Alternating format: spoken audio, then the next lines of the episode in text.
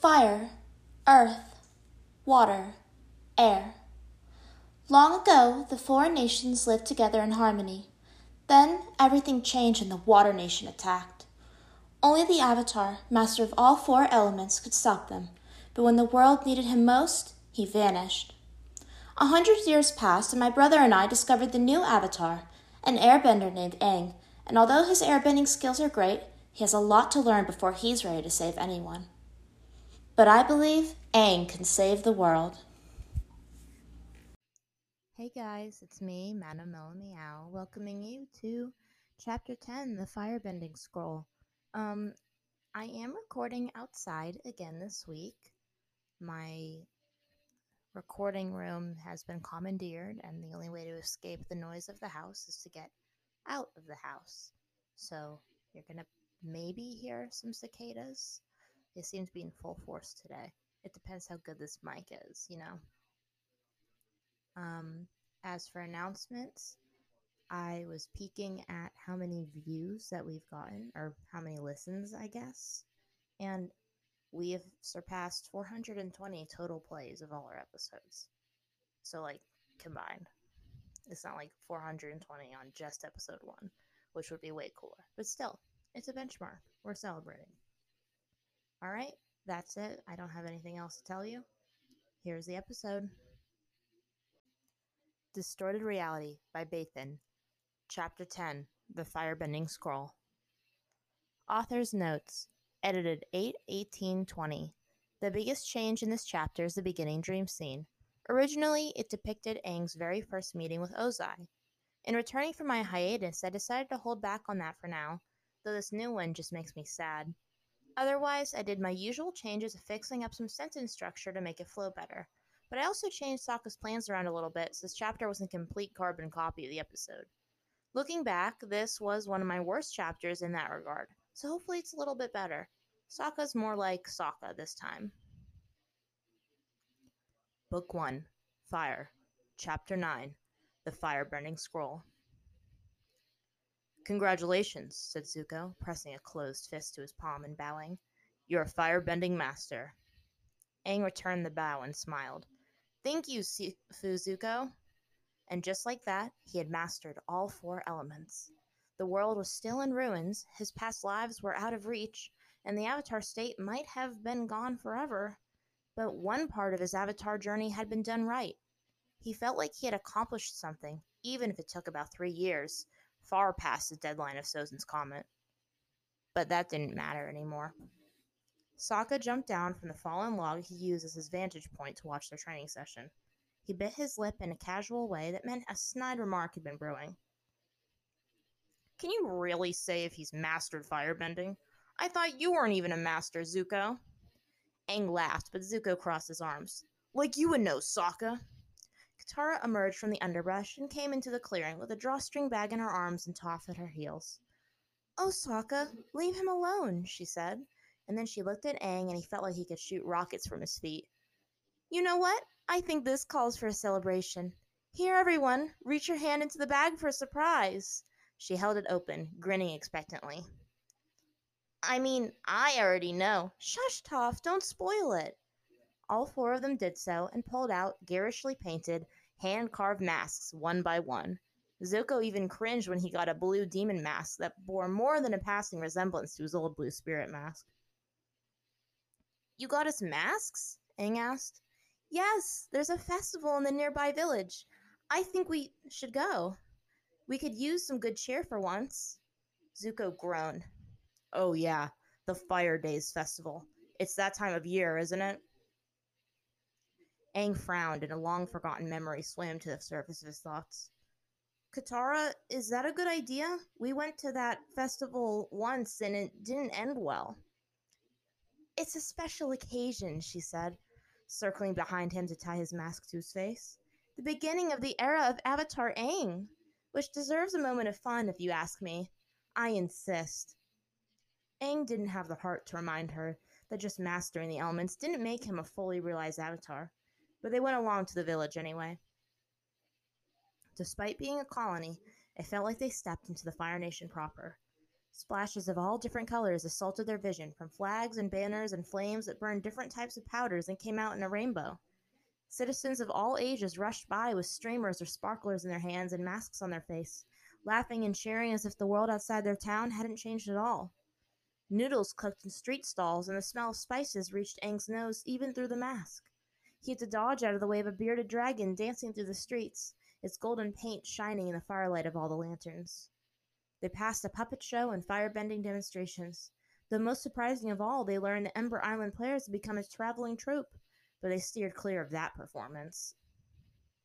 Sokka and Zuko shared a bag of fireflakes, but for the most part, Team Avatar didn't partake in the revelry. They enjoyed the anonymity, five ghosts drifting through the celebration, watching and wishing for better times. They found a bench on the outskirts of town, far from the heart of the crowds, that gave them a decent overhead view of the ceremonial torch in the center of town in the clear night sky. After the torch had been lit, an effigy and offering of flame to Fire Lord Azula and Phoenix King Ozai, fireworks whistled and bloomed in the sky. The booming sounds made Toph stiffen at Aang's side, pressed together as they all were, and he entwined his hands in hers to comfort her. She let out a grunt. I don't know what's so special about fireworks, she said. No different from regular old bombs to me. Aang wanted to say she was right, but it was important to Katara that they try to find small enjoyments like this, to keep silent even when it hurt. They all fell silent, leaning into each other as they watched. They ignored it when someone twitched or shuddered or gasped and just held on tighter in response. The bench was just big enough for the five of them to sit side by side.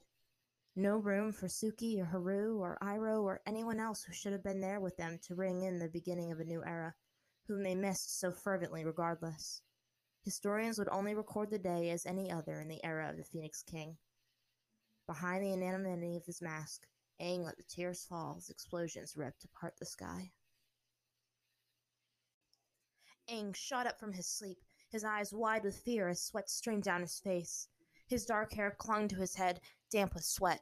His breaths came out in long gasps.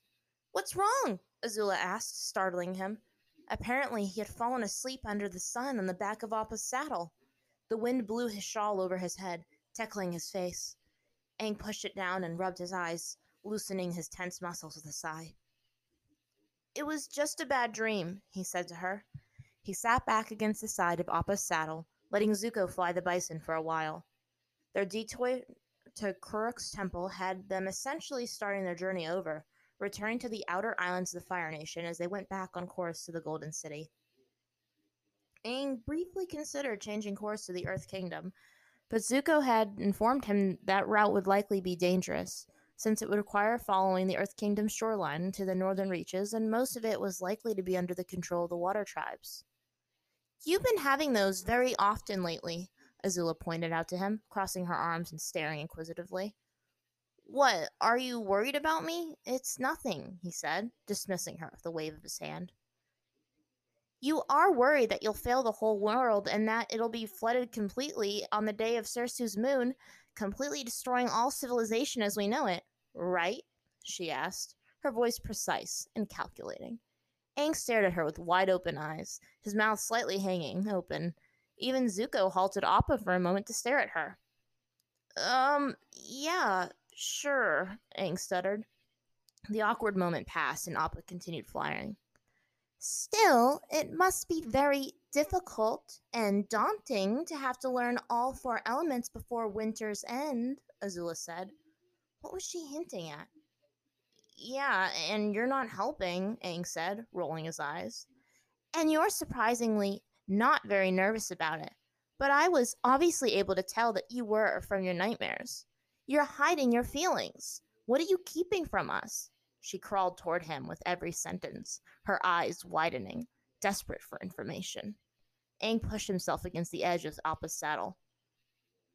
It's got to be something else besides this Sirius moon business. Wow, she's really perceptive. She doesn't miss a thing.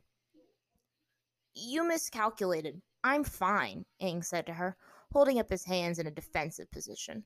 Her face was uncomfortably close to his. Well, I guess since you so desperately need it, I can teach you some of the firebending I know, she said, pulling back from him and sitting back down.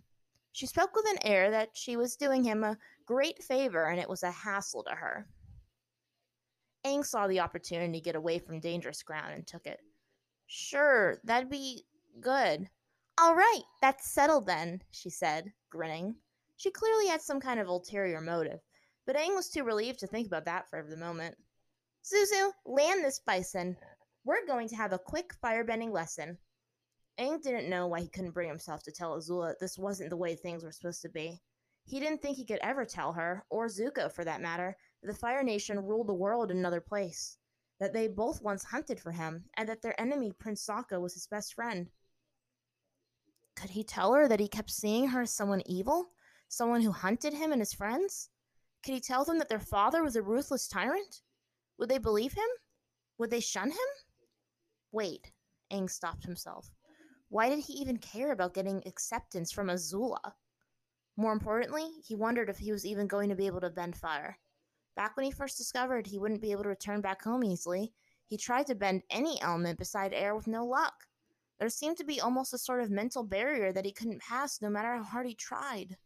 At times, he had taken to wondering if he could even bend the other elements, but then he remembered he was able to access the Avatar state.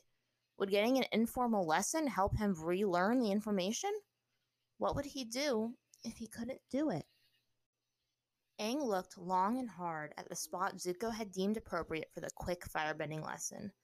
They situated themselves in a large patch of spongy, mossy ground in a clearing that was part of a wider, wilder jungle, not unlike the ones at Zuko Azula's home. Aang wasn't very worried about losing control of his fire. Once he had it alive, he assumed he'd be able to control it like he used to. Besides, if anything got out of hand, there was a small pond nearby. They were a fair distance away from any forest, which was just on the outskirts of the pond, and a rocky crag shielded them from curious eyes. Zuko suspected that no waterbenders had been here in some time because the ground hadn't been dried out from their attacks. Aang braced himself for his first lesson with Azula. He found himself wondering how she would compare to Katara, Toph, and Zuko's lessons. We'll start by making a ball of fire in our hands, like this, the girl said, holding out her hand, palm up. A flame danced in her grip like a lantern on a dark night. It was a very common and easy ability, Aang knew from experience, even though he had trouble when he first tried it. He held out his hand like she did, but nothing happened. He didn't expect it anyway. He had tried this before. You're not even going to tell me how to. She interrupted him with a curt injection. Make a flame! Aang rolled his eyes. But how? Do it! Zuko, watching from the side, snickered. You've got to be kidding me, Aang mumbled. She's not a good teacher at all. I can't make fire. You need to tell me how. You're hopeless. Fire comes from the breath, she said, rolling her eyes. Aang immediately knew the real reason why she volunteered to teach him what she knew. She enjoyed ordering him around for once and being the one in charge. Aang complied anyway, taking a deep breath. He concentrated, but on what, he didn't know. There had to be something else he was forgetting. I can't do it. Something's wrong, Aang said after a moment. Zuko, she called her brother tersely, get some firewood. Zuko jumped as if his seat had burned. Why me? Because you're the one watching, she said. Now go get it. I'll get it, Aang said, before Zuko stood.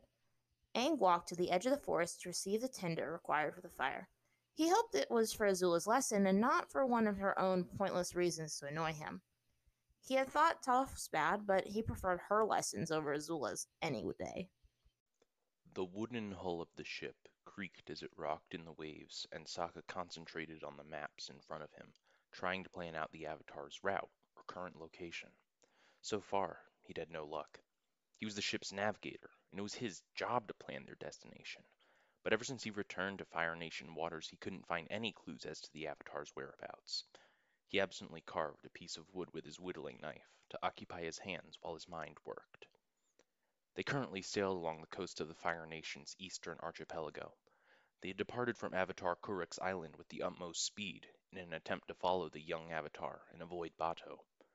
Part of him had to admit he was being childish, because Bato did have superior resources he could have used, but he wanted to prove he could do this on his own, without having to rely on his father or Bato. He cross-referenced his maps to the Avatar's routes that he had previously tracked, trying to discern a pattern. His movements seemed almost random, flitting from one island to another, with sightings across both the western and eastern skies. He'd been seen on Crescent Island and Jiduan on the mainland. Ultimately, their destination seemed to be somewhere to the north, somewhere fortified and safe, like the Golden City. It had been his prevailing theory, but he knew if that was indeed where the Avatar had been heading, he'd have a slim chance of capturing the boy once he achieved their protection. Assuming the Avatar resumed this route after the detour to Kuruk's temple, a gamble, Sokka had to admit, but one he felt confident about. The eastern archipelago was the closest part of the Fire Nation from there, and thus where he must have made his first landfall again. The Avatar never touched down on the same place twice. He tended to avoid towns and villages under Water Nation control, and when he did visit them, he caused enough of a ruckus to get noticed, like at the alchemical laboratories. He'd have to restock soon. Sokka searched his maps for the nearest neutral port in the eastern archipelago, and grinned to himself when he spotted one Kakili Island, known for its jumble of docks and jungles where ancient Fire Nation temples and cave systems lay in ruins, said to be cursed by spirits that had been angered by centuries of explorers violating their sanctity. Despite being a port town, the Water Nation had little interest in it. Part of it was superstition, but the predominant reason was an uneasy alliance with the pirate fleets in the area who frequented the island. Sokka was interrupted from the rest of his planning by a loud knock on the wooden door. The sudden sound made his hand slip, and he cut his thumb on his wood carving knife. Come in, he said, letting out a hiss through clenched teeth. He shook the pain from his hand and sucked on the wound. His grandmother entered with a sad frown on her face. Prince Sokka, we need to get to a port. I agree, he said. Kakili Island. It's close. The Avatar's gotta be there. Yes, but I ran out of my cookie ingredients, and I wanted to make some for the crew. Sokka examined his hand to make sure the bleeding had stopped, and glanced at the piece of wood he had carved. He hadn't been thinking about what shape he was making, but it looked a little bit like a bear, or a fish, small enough to fit in the palm of his hand. I do not want to stop my search for the Avatar for your cookies! But it's important. Someone needs to make some good dessert around here, the old woman said. It will be my gift to the crew for working so hard. I said no, we can't. If we're going to beat the Avatar to Kakili Island, I have to set a trap for him. There's not enough time for shopping, as tempting as it is. I can't believe you talked me into this, Sokka said with a scowl, watching his crew lug tons of needless souvenirs onto the ship, all purchased at ludicrous prices from a pirate ship. This is just junk. No, it's not. I have plenty of new ingredients for cookies now. His grandmother protested with her hands on her hips. She looked up at him, her wrinkles pronounced in a deep frown. There's also my sewing materials and reading scrolls. But I was very lucky to find new rare Pai Sho tiles. Oh, take a look at this, she said, holding up a tiny white whistle. It's shaped like some kind of animal, but seems to be broken. All of it's useless old lady stuff that we don't need, Sokka grumbled, crossing his arms. His eye caught a glimpse of something red and gold, sticking out of one of the crates as it passed by him, and he plucked it from among the rest of the useless baubles. A firebending scroll. He bit his lip and smiled as an idea formed in his mind. That girl with the avatar is a firebending novice, right? We've never seen him use anything other than airbending outside of his super glowy mode either. He had a feeling that it was called something else when the avatar's eyes and tattoos glowed, but his primary concern whenever that happened was hightailing it out of there instead of sussing out what it really was. Think they might like this little gift? By the time he was back, Zuko had sort of a fire pit ready, so Aang threw the twigs inside. Azula lit it easily with a trail of fire from her wrists. The two siblings sat down next to the fire. I'm ready to try again, Aang said. He stood next to the fire and took a deep breath. Azula copied him. Listen, Aang, she said. Aang's eyes widened. Was she about to apologize again for her earlier actions? Azula and apologies didn't go well together. It unnerved him to see her act so human, even now when he was finally getting to know her. She took a deep breath. I'm sorry for being too rough on you earlier. I wasn't really teaching you anything but firebending. As she said this, Zuko caught Aang's gaze and smiled. So, Zuko's the reason for this, Aang thought, inwardly praising him. It seemed that he had some influence on his younger sister after all. It's okay, Aang said. I've had my fair share of rough teachers. He thought again about his first lessons of earthbending with Toph. Now he figured that Azula was still aggravated over the loss of her mother's headpiece, but he had a strong suspicion that Sokka was the one who somehow stole it. All right, Azula said quickly, as if determined to forget about her apology. We'll continue the lesson now. With a flame already alive for you to try and control, this should make it easier. She put her hand near the fire, and the crackling flames moved closer to her, bending to her will. You have to feel the heat of the fire outside of you and inside of you. You have to have the desire to control it. Firebending is all about control, she explained. With a slight movement of her hand, a piece of the fire went out to it, resting in her palm. Now, you try to do that. And then it all made sense to him. As soon as Azula said those words and he saw the flame go into her hands, something seemed to click inside of his head a long distant memory had resurfaced, and he suddenly remembered how to control fire and the basics of firebending. It was as if a block on his mind was removed. He found that he still didn't remember some of the more elaborate attacks, but now firebending seemed so simple. Instead of taking the flame in his palm from their campfire, Aang punched the air, letting out a small blast of the element. Zuko fell back, surprised, and even Azula took a step away from him. What was that? the firebender asked. Wow, it turns out Azula's a good teacher after all, Zuko exclaimed, shock written all over his face. How did you do it so soon? Azula asked him. Her gaze was scrutinizing. She did not like to be surprised. I guess you are a great teacher, Aang said with a cheesy grin, in his opinion. Thank you, Sifu Azula. You were holding back the whole time, Azula said, ignoring him. That's the only thing that can explain it. The Avatar is the best bender in the world, isn't he? Zuko asked her. It's only reasonable that he can bend fire so easily. Aang felt himself appreciating the fact that Zuko stood up for him. What else can you do, Avatar? Azula asked. I want to see if this was just a fluke. She used both hands to make the campfire into a ball, pulling her hands up into the air and thrusting her palms out, sending it at him. Pure reflex came to Aang and he jabbed his fingers into it, pulling it apart in two different directions. Aang felt strengthened by the light of the sun on his back, a distantly familiar feeling. Aang grinned. If it's a challenge you want, you'll get it, he thought roguishly. He decided to perform his very first firebending move on her. He held a tiny flame above his head and bent his knees. He let the fire fall into his hands where he spread it out and let it grow, creating a ring of fire all around him. Instead of burning Azula's hand, however, she swiftly chopped it in half. She ran towards him with her next attack, her fist wreathed in flames. She sent the punch at him, but he blocked her arm with his forearm. For a moment, stormy gray eyes met her amber ones, but Aang ducked when she sent a punch at his face. Fire came to life between his fingers as he used his superior speed to get behind her, ready to attack again, but she bent down, twisting her leg up to kick him in the chin with the sole of her foot.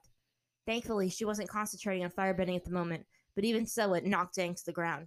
He rubbed his chin as Azula turned around, faintly surprised with her luck. That was pretty flexible of you, Aang said, sitting up with a frown. If I used my airbending, you would have been done for. Azula smirked. Yeah, I know, but that wasn't the point of our little training session, was it? You're just not on par with me yet in firebending. Too bad. Try again next time. Aang's eyebrow twitched. You guys, stop fighting, Zuko said, chiding them like children. I was just checking through our things, and we're out of supplies. We have to find a town and buy some more. Aang picked up his staff and walked to the exit of the clearing with a slump in his step that wasn't there before. He couldn't place why, but the fact that Azula showed him up felt kind of irritating. All right, let's go. Their route had brought them to a ramshackle port town composed of a series of crisscrossing decks extending into the sea from the jungle taking up most of the island. Homes floated on the surface of the water or elevated on wooden planks above the docks with enormous palm fronds sticking out of the top of thatched roofs. In addition to the floating homes, merchant ships docked on the outskirts of town and peddled their wares right on the decks under the sun. Hawkers shouted to get the people to come aboard and peruse. As a whole, the town made Aang think of a combination between the Jang Hui fishing village and Ember Island. He didn't look at the clear sea water as they walked above it didn't admire the gentle surf or the sang seaweed forest under their feet. It had occurred to Aang that he was no stronger than he was the first time around the world. and it made him wonder what might have changed in his world if he had been stronger and more focused on his training to begin with. He couldn't keep up with Azula's firebending. Was that because he was younger now? He had been 15 or 16, they'd lost track of the days, before he came to this world, a master of all four elements. It had taken him too long to do that that time, but now he could train harder, smarter. He could become a stronger avatar. Maybe make a difference this time. Hey, you kids! The street vendor yelled at the three of them, grabbing their attention. Aang turned to see a small, wiry man who looked just as suspicious as everyone else in the port city, trying to lure in customers for his shop on the boat behind him. Come to the shop. We have all kinds of interesting, exotic things. Want to go, Aang? Zuko asked, turning to the younger boy. The store vendor came up and put his arm around Aang, and immediately the young boy was hit with a smelly, putrid breath. These guys weren't good news. You guys don't happen to be pirates, do you? Aang asked, unhappy about seeing these particular people again. He remembered his run ins with them very well. It had been exciting at the time, but they'd been able to capture Aang with ease. We prefer to be called high risk traders, the man said with a clever grin. so I've heard, Aang said with a sigh. Let's get out of here, guys. Zuko started to walk away with him, but Azula didn't move. Well, I want to go, the firebender said, walking onto the ship with waving her hand dismissively. See you later, boys. Aang slapped his forehead, and Zuko grumbled to himself, crossing his arms. By the time the two of them went inside the shop, Azula had already been searching through the numerous shelves. Resignedly, the two boys took a look around for themselves. He found all kinds of items for sale tucked into nooks and crannies that he'd expect pirates to plunder. Old pieces of jewelry, strange statuettes, gems of dubious quality, weapons for ceremony rather than function. But one thing in particular caught his eye. Behind a glass case, an open scroll depicted a figure in black ink that moved through a firebending form the flames themselves made from gold leaf that looked almost real in the light of the lanterns. The name of the ability was the Fire Funnel. A scribbled note advertised that the rest of the forms could only be seen with the purchase of the scroll. Underneath the display scroll on the shelf, he spotted a copy of it rolled up on a plush cushion as if the universe itself offered Aang the scroll. Nice, Aang said quietly to himself, snagging the scroll. Okay, guys, let's go. I've seen enough here. I haven't looked at everything yet, Azula muttered to him. He let her catch a glimpse of the scroll with the emblem of the Fire Nation on it and slipped it into his clothes. Her eyes widened. Okay, suddenly I've had enough of this place. Let's go, Zuzu. What? Why? Just come on, Aang ushered him quietly. He froze when the pirate captain appeared in front of him, blocking his way with crossed arms. The parrot on his shoulder cawed at him, and Sabi on Aang's shoulder cowering behind his head. Not going to buy anything? the pirate asked him, raising an eyebrow. Sorry, we don't have any money, Aang said to him with a straight face, looking him right in the eye. The pirate nodded and let him pass. Off you go, then, he said, gesturing for them to leave. Aang breathed a sigh of relief and quickly walked off the boat with Azula, Zuko following behind at a hurried pace. What was that about? Zuko asked once they were almost out of sight of the boat. Just keep walking, Aang said. Hurry, you kids, get back here, the pirate vendor yelled to them. Run, Aang shouted to the other two. He took off at Zuko and Azula's speed, choosing not to abandon them with his airbending. He heard more pirates jumping off of the ship and drawing weapons behind them, their growls threatening and their feet hammering on wooden planks more than enough to urge the trio into flight. Looking back at the pirates, Aang didn't notice until it was too late that he plowed straight into Sokka. Hmm. Prince Sokka's ship is docked here, Bato thought with a grin. He rubbed the golden artifact of the Fire Nation between his fingers. It was truly a beautiful thing, and he knew it would make an excellent gift for the young princess of the Southern Water Tribe. With this, he knew he would be able to capture the Avatar. And since Prince Sokka is here, the Avatar must not be far. A troop of soldiers followed him off his ship. Sokka squeezed the bridge of his nose in annoyance as his grandmother held up the white animal-shaped whistle admiringly. The Avatar's friends kept running in the direction of the jungle. You know, I just realized, his grandmother said to the Avatar, staring at the broken whistle with wide eyes. Is this meant to be the same shape as your bison? The Avatar wrested himself from Sokka's grip, blowing a mighty gust of wind from his gullet that tore the helms off of Sokka's men behind him and almost ripped Sokka off his feet. He managed to pull up the water underneath the docks in an attempt to bind the airbender, but he leapt too high and hurled a fireball down at the dock. The wood went up in flames that separated Sokka from his grandmother, with her on the side closer to the Avatar, and even though Sokka extinguished them quickly, the Avatar had taken the time to make his retreat, speeding off in pursuit of his friends as little more than an orange and yellow blur. Yes, it is, he shouted back at them, presumably answering his grandmother's question. Thanks for this.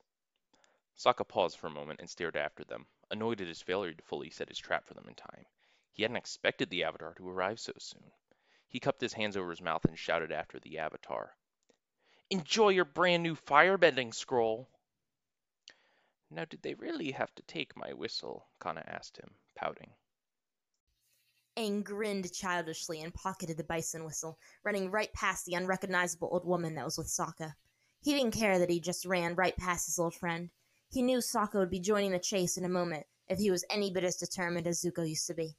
The pirates continued to chase after him, Zuko, and Azula as they twisted through the spider web of docks, pushing past shoppers and street vendors in as much haste as they could manage. The pirates behind them bowled over all of the people. Aang's eyes widened as an old man pushed a cart full of cabbages right in front of their path, but Aang jumped over it with airbending as Zuko and Azula dashed around him. The old man sighed with relief, but Azula turned around quickly and released an arc of flame onto the cart to bear the pirate's path, burning the load of cabbages. My cabbages! The old man shouted in agony. Sokka, Kanna, and the other pirate waterbenders put out the second fire, blocking their way in a hurry, but by the time the flames cleared, the Avatar was gone. Captain Sukun, how did you let the boy escape? Kanna asked the pirate captain. He was right on board, and you let him get away, Sokka exclaimed, turning to him. The crew of the Silver Moon was a group of independent Water Tribe soldiers that claimed villages under the name of the Water Nation, even if they were technically also pirates. The captain's voice came out gruff. I thought you had a plan to capture the kid. A trap of sorts. That kid is the Avatar. We need him, Sokka said. And yeah, but how was I supposed to know he'd show up so soon? I didn't have enough time to get it all ready. And he stole my whistle, Kanna interjected. The old woman was ignored. We can work together to get him back, the prince said, scratching his chin. We'll easily outnumber him. Maybe I don't need such a convoluted plan. He could adapt easily. This would only be a minor setback. They still had the real firebending scroll. Aang, you scared me for a second there. I never thought that stupid whistle would work. It barely made a sound, Zuko said with relief, recounting their tale as Appa landed back in their previous campsite. I thought we were surrounded. Bison have very sensitive ears, Aang said with a smile, patting Appa on the head. Good job, boy. The bison moaned in agreement. Let's take a look at that firebending scroll, Azula said directly, getting close to Aang as he struggled to get it from beneath his shirt. She tried to look over his shoulder as he unfurled it. I don't care that you stole it from pirates. They deserved it. Aang smiled to himself. Katara would have been proud of him. Give me some room to breathe, Aang complained to her, but she didn't move. Aang sighed and peered at the scroll's contents. He could already control the fire inside of him. All he needed to do was learn the more complex style of firebending all over again. Considering that Azula's lesson of the basics jogged his memory, he figured it wouldn't be too hard. Okay, hold it up. Let me learn it first, and then I'll let you have a go, Azula said, taking a step back from Aang. Wait, Aang mm. said, frowning. The parchment was nowhere near the quality he had been expecting, and when he opened it, he saw a crudely drawn stick figure in blotchy black ink with a massive tongue sticking out of its face.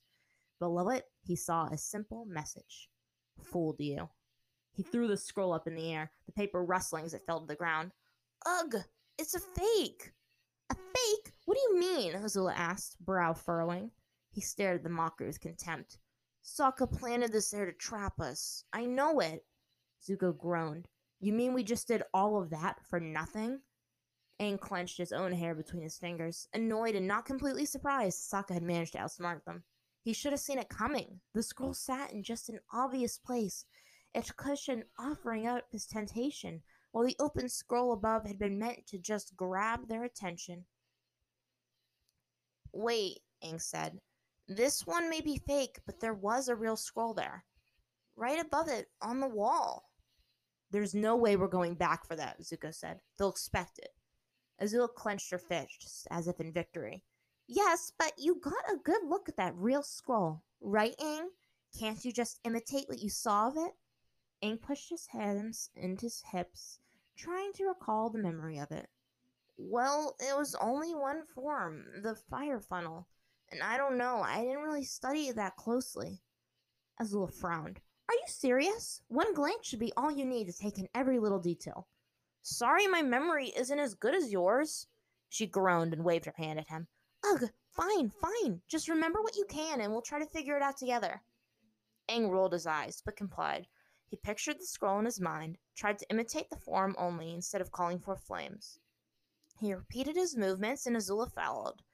It felt clumsy at first and a little stiff, but with each repetition they eased into what felt like a proper firebending form. He hoped it wouldn't be a repeat of last time with Katara.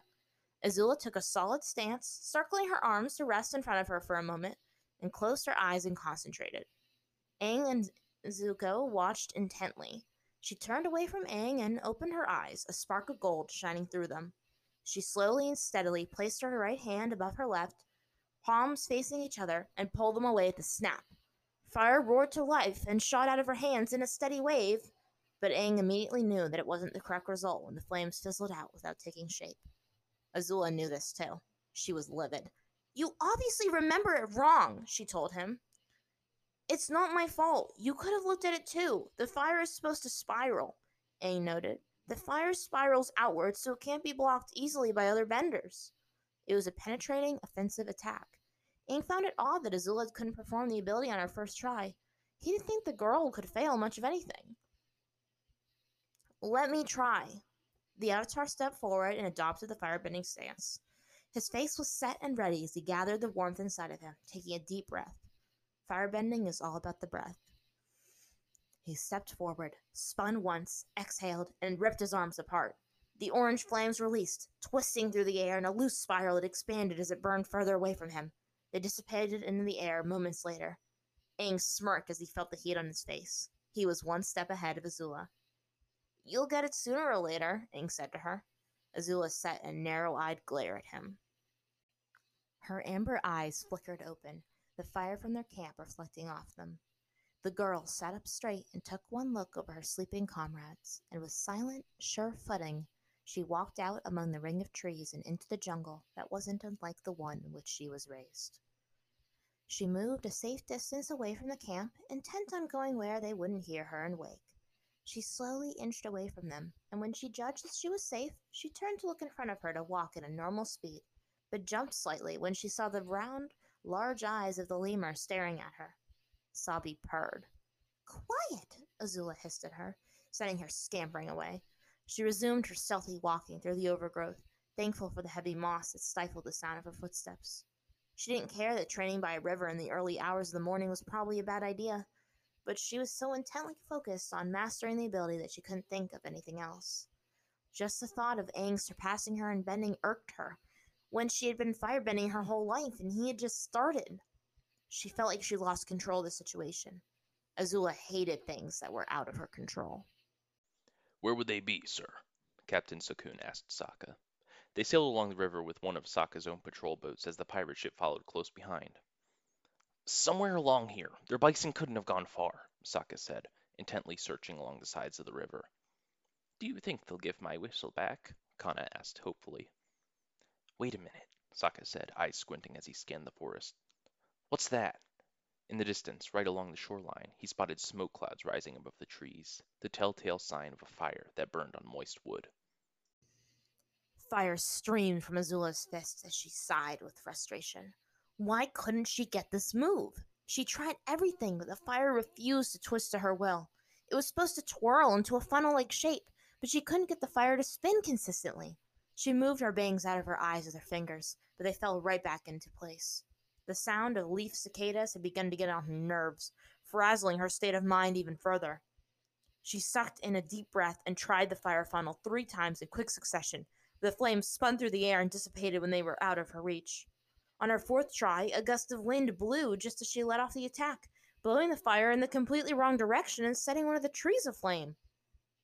Azula cursed. She directed the fire out into the river for a reason. The fire quickly grew, lighting up the whole tree as a beacon for the world to see.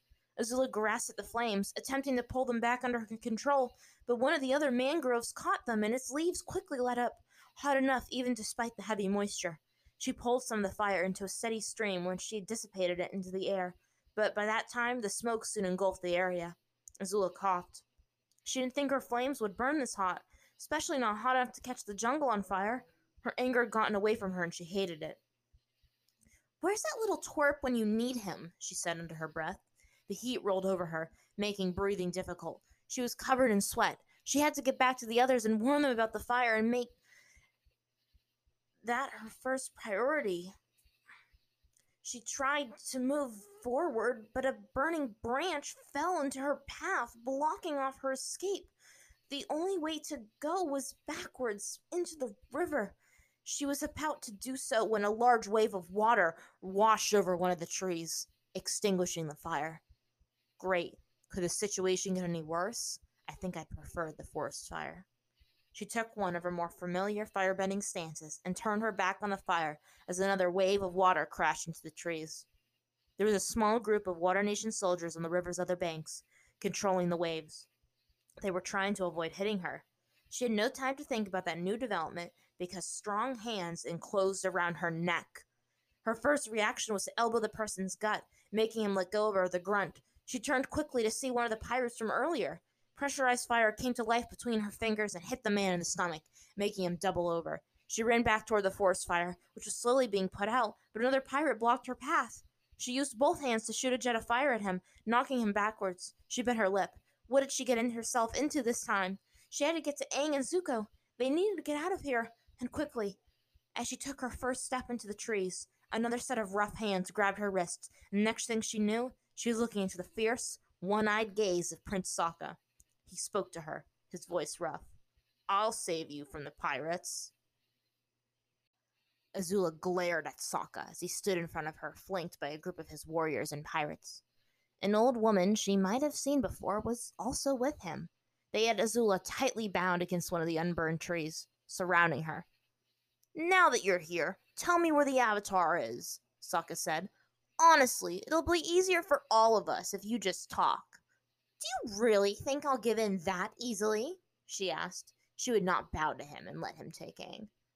Listen, he said, lowering his voice to be almost husky and walking toward her, peering at her with his one blue eye. He walked around behind the firebender and put his hands on her shoulders. She refused to follow him with her eyes as cold chills went up her spine at his touch. I've lost a lot in the past few years, and my warrior's pride hinges on the Avatar's capture. Now, tell me where he is. You're smart. You and I could see eye to eye. She raised an eyebrow. Putting me on a little guilt trip and trying to flirt with me won't work. That's too bad. The Silver Moon crew will have to take him forcefully then, Sokka said, narrowing his eye at her. He pulled a scroll with a flame emblem from his clothes. And I can even throw this wonderfully authentic firebending scroll into the trade. And this one's actually real. I can prove it. You will never conquer Aang. I told you that last time, Azula said to him. Her eyes lingered on that firebending scroll for only a moment. Sokka, she has much faith in her friends. You would do well to take after her, the old woman said. Be quiet, Sokka yelled to her. I'll handle this. You'll ruin my image. Azula rolled her eyes. I didn't know you were such a loser, she said. Sokka then said a glare at his grandmother. You probably don't even have friends. Sokka was about to retort when one of the soldiers notified him of another patrol boat approaching, a larger one coated in ice and flying the buffalo yak flag next to the water tribe insignia. Ugh, Bato, Sokka said, clenching his fists. He turned to his warriors. Go find the Avatar, now! Yes, sir, one of them said, and they all disappeared into the trees. Tell your men to find him, Sokka said to the pirate captain, pointing into the forest. The numerous pirates heard his order and trampled into the woods while Captain Soken stayed with the prince. Azula counted the foes before her. First, there was Sokka, who was distracted by the oncoming warship. Second, the old lady, who she didn't think of as much of a threat. Pirate captain was the last one there. She knew she could escape undetected. It would be too easy for her. It just had to be done before the other warship and more soldiers arrived. She began to rapidly heat up her hands. The ship was approaching fast, and it was close enough that she could see a Water Nation man standing on deck, smirking knowingly at Sokka. He was obviously high ranked, but Sokka looked at him with deep hatred. She forced more heat into her palms, lighting a small fire in her palm.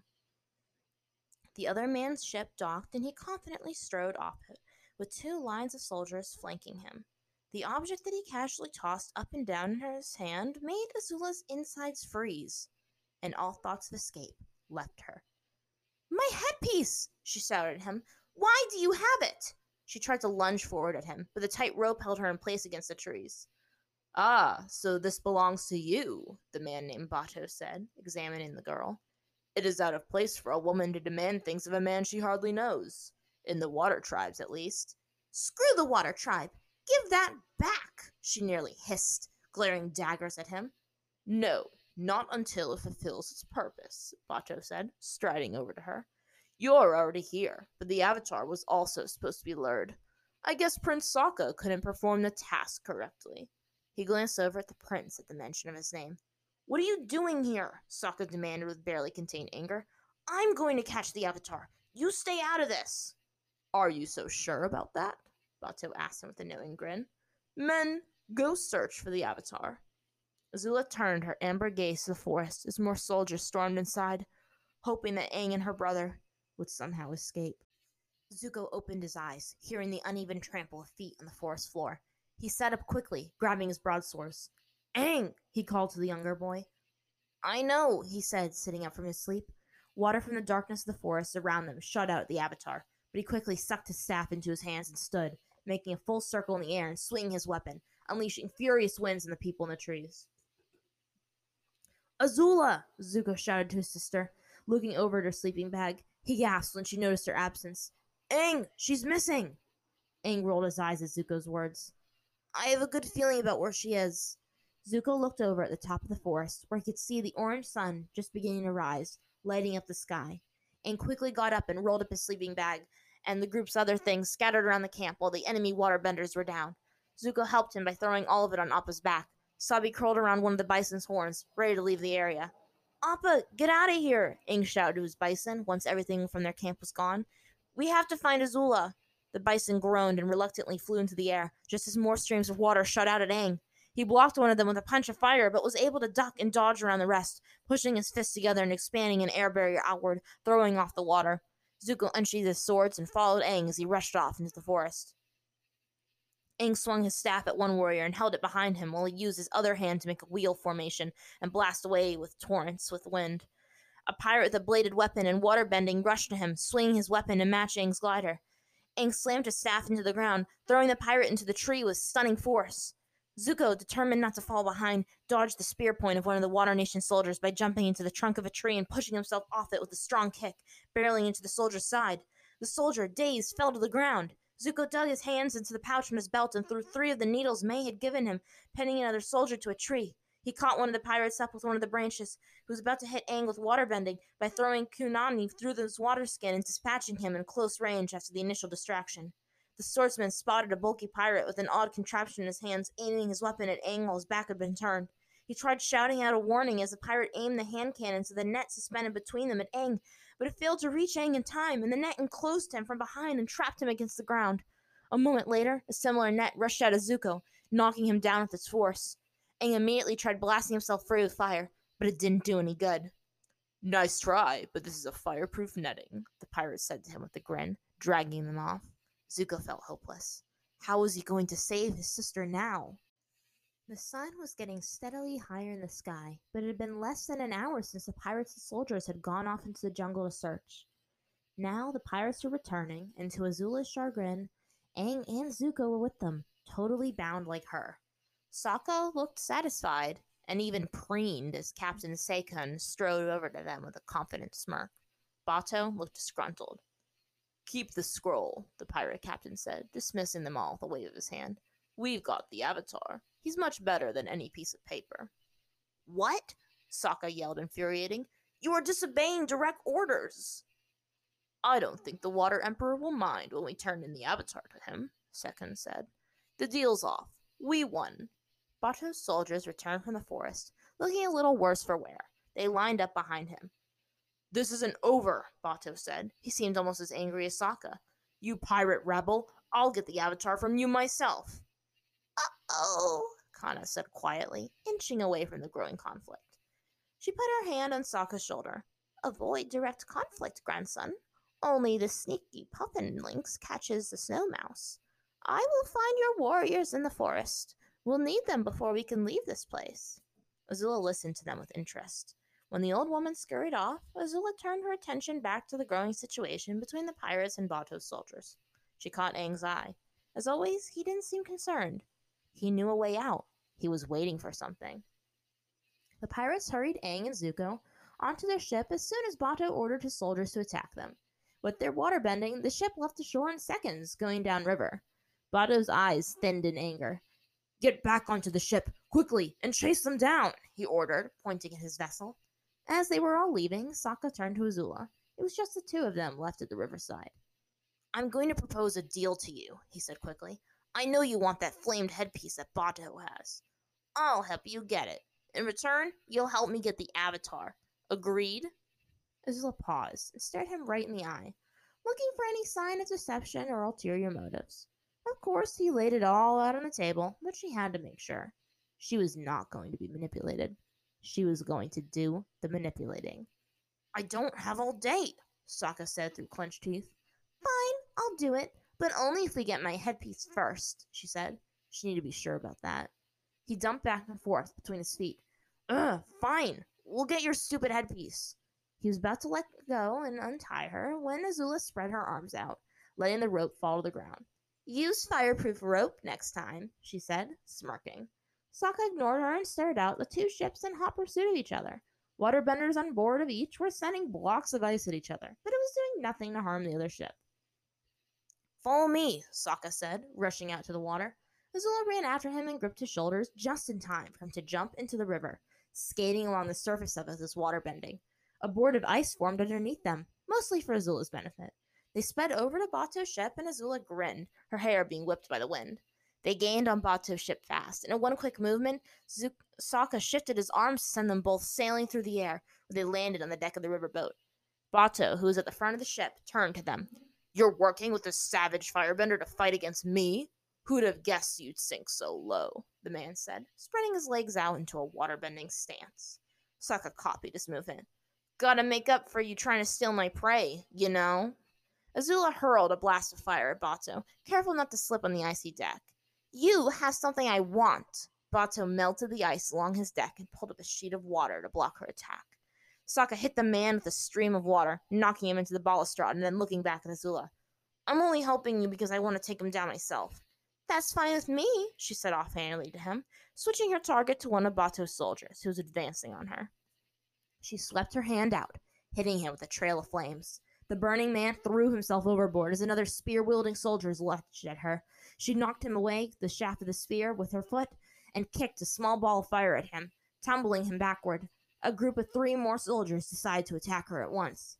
At that moment, she thought of only one attack that could take them all down at once.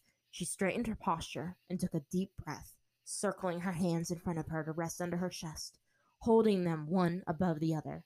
Her palms faced each other. She focused on the soldiers and the flame within her and abruptly ripped her hands apart, and a rabid, spinning inferno leapt out at them from where her hands were moments before, storming right through their weak water defenses. She smirked when she noted the success of the fire funnel as the three burning men jumped overboard. Aang watched the disturbance on Bato's ship, spotting the fire funnel shoot off at a group of soldiers. Azula fought and sided with Sokka against a common enemy. Aang didn't think too much about seeing Bato for the first time. He realized that he was an enemy and there was nothing else to it. Escaping safely was more important at the moment. Aang judged that the ruckus on Bato's ship was a sufficient distraction, so he hit the pirate holding him with a blast of air, knocking him out as he flew into the balustrade. Aang jumped high enough to hit the other pirate holding Zuko with an air powered kick to the face, knocking him unconscious. Aang cut the rope binding his wrist with the knocked out pirate's sword, freeing his hands. He picked up Zuko's broadswords to cut Zuko's own binds and returned the weapons to him.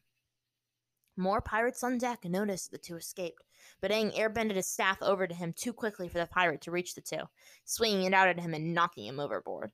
Zuko parried the blades of another pirate and jabbed his enemy in the chest with his hilts, hammering him backward. The young swordsman sliced another pirate, cutting him deeply enough to keep him from fighting, but not enough to seriously wound him. Aang bended a funnel of air that pulled two pirates into it and flung them off the ship, hitting a third one immediately after the fire funnel. Flames erupted from his staff as he swung it, causing havoc on the small pirate ship. The pirate captain himself stormed up to the two, challenging them to a sword fight. Zuko was the first to meet the challenge head on, swinging his swords recklessly at him. The captain dodged his blows easily and punched him with the hilt of the sword, sending the fighter off to the side.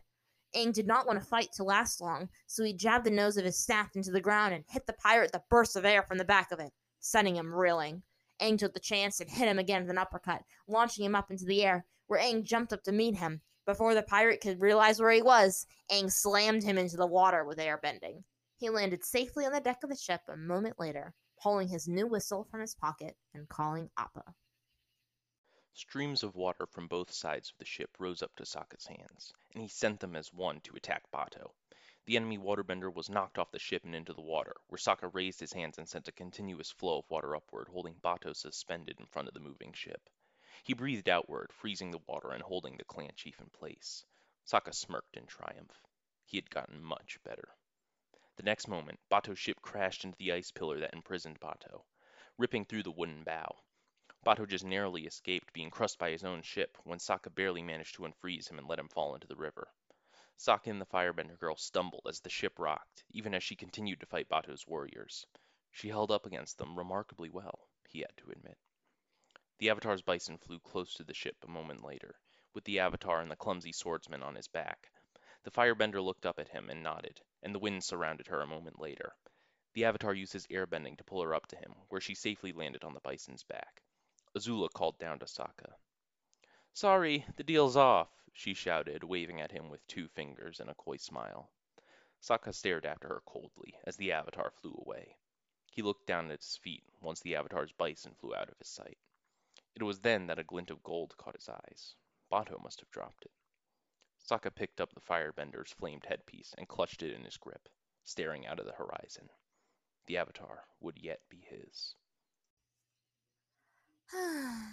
Azula sighed with relief as she stretched on Appa's back. Well, that was a long and eventful day, she mused. Yeah, all because of that firebending scroll, Aang said, sitting with them. That was a mean trick you played on Sokka, you know. Yeah, but it didn't matter, she said. I didn't really get what I wanted. What did you expect me to do? Hand you over to him? You wanted your headpiece, didn't you? Where is it? Aang asked. I didn't get it, but it's fine. I didn't hold out on my part of the deal either, she said, picking at her nails. Zuko crossed his arms. That was really dangerous, Azula. Yeah, I know, but no harm done, right? she asked, reclining against the back of the saddle. No, Aang said. He wished he could have been the one to fight alongside Sokka. But would his old friend ever want to? Too bad we don't have that firebending scroll, though. Who says we don't have it? Azula asked, waving it tauntingly at him. Zuko perked up. How'd you get your hands on that? I snagged it from Sokka before I left, she said. Now we can both learn more firebending together. She locked eyes with Aang. Let's see who can learn everything on the scroll first. Aang grinned at her. I'm impressed. You're on.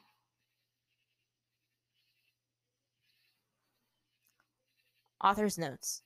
Sorry, I had to do the I'll save you from the pirates scene because, as one reviewer mentioned, it would be a riot. It was fun to do my own little Sokka Azula twist on the situation. Next chapter The Academy, a new version of a different episode. Please review. Hey, all, it's me closing out the episode. Thank you so much for listening. You know all the things I want you to do rate, review, subscribe, like, hit us up on Tumblr so you can tell us you like us or tell us what you don't like if you really want to critique us, I guess. I don't know. It's up to you. It's free world, free speech. But yeah, engagement is key, and I like knowing that people are listening, uh, which is why I check the Anchor listener stats so much. Funny thing, apparently 27 people have listened to chapter 9, but only 22 have listened to chapter 8. I'm not sure how that happened. I mean, more power to you, I guess. But I'm really curious to see how these stats go out. If people are going to listen to the newest episode because they're hearing about it and then go back and listen to the rest of them. I don't know. But um I'm going to keep making episodes regardless. Um is there anything else I need to tell you guys? Hmm. Uh, I guess I can just let you know that I'm hoping next week I will not be outside. I don't know how it impacts the audio, but I definitely hear things out here that make me a little nervous, make me a little tongue tied, just because I don't know if you're hearing the cars whooshing by and the random kids in golf carts at 10, 11 p.m. at night, because people do that here. Heck, I can even hear the boats going by in the water. So, I'm hoping none of that gets picked up. I don't think it does. I've been listening to the drafts, obviously, but, you know, I try to minimize outside recordings if possible. Um, yep, that's it. Thanks for listening. See you next week. Bye now.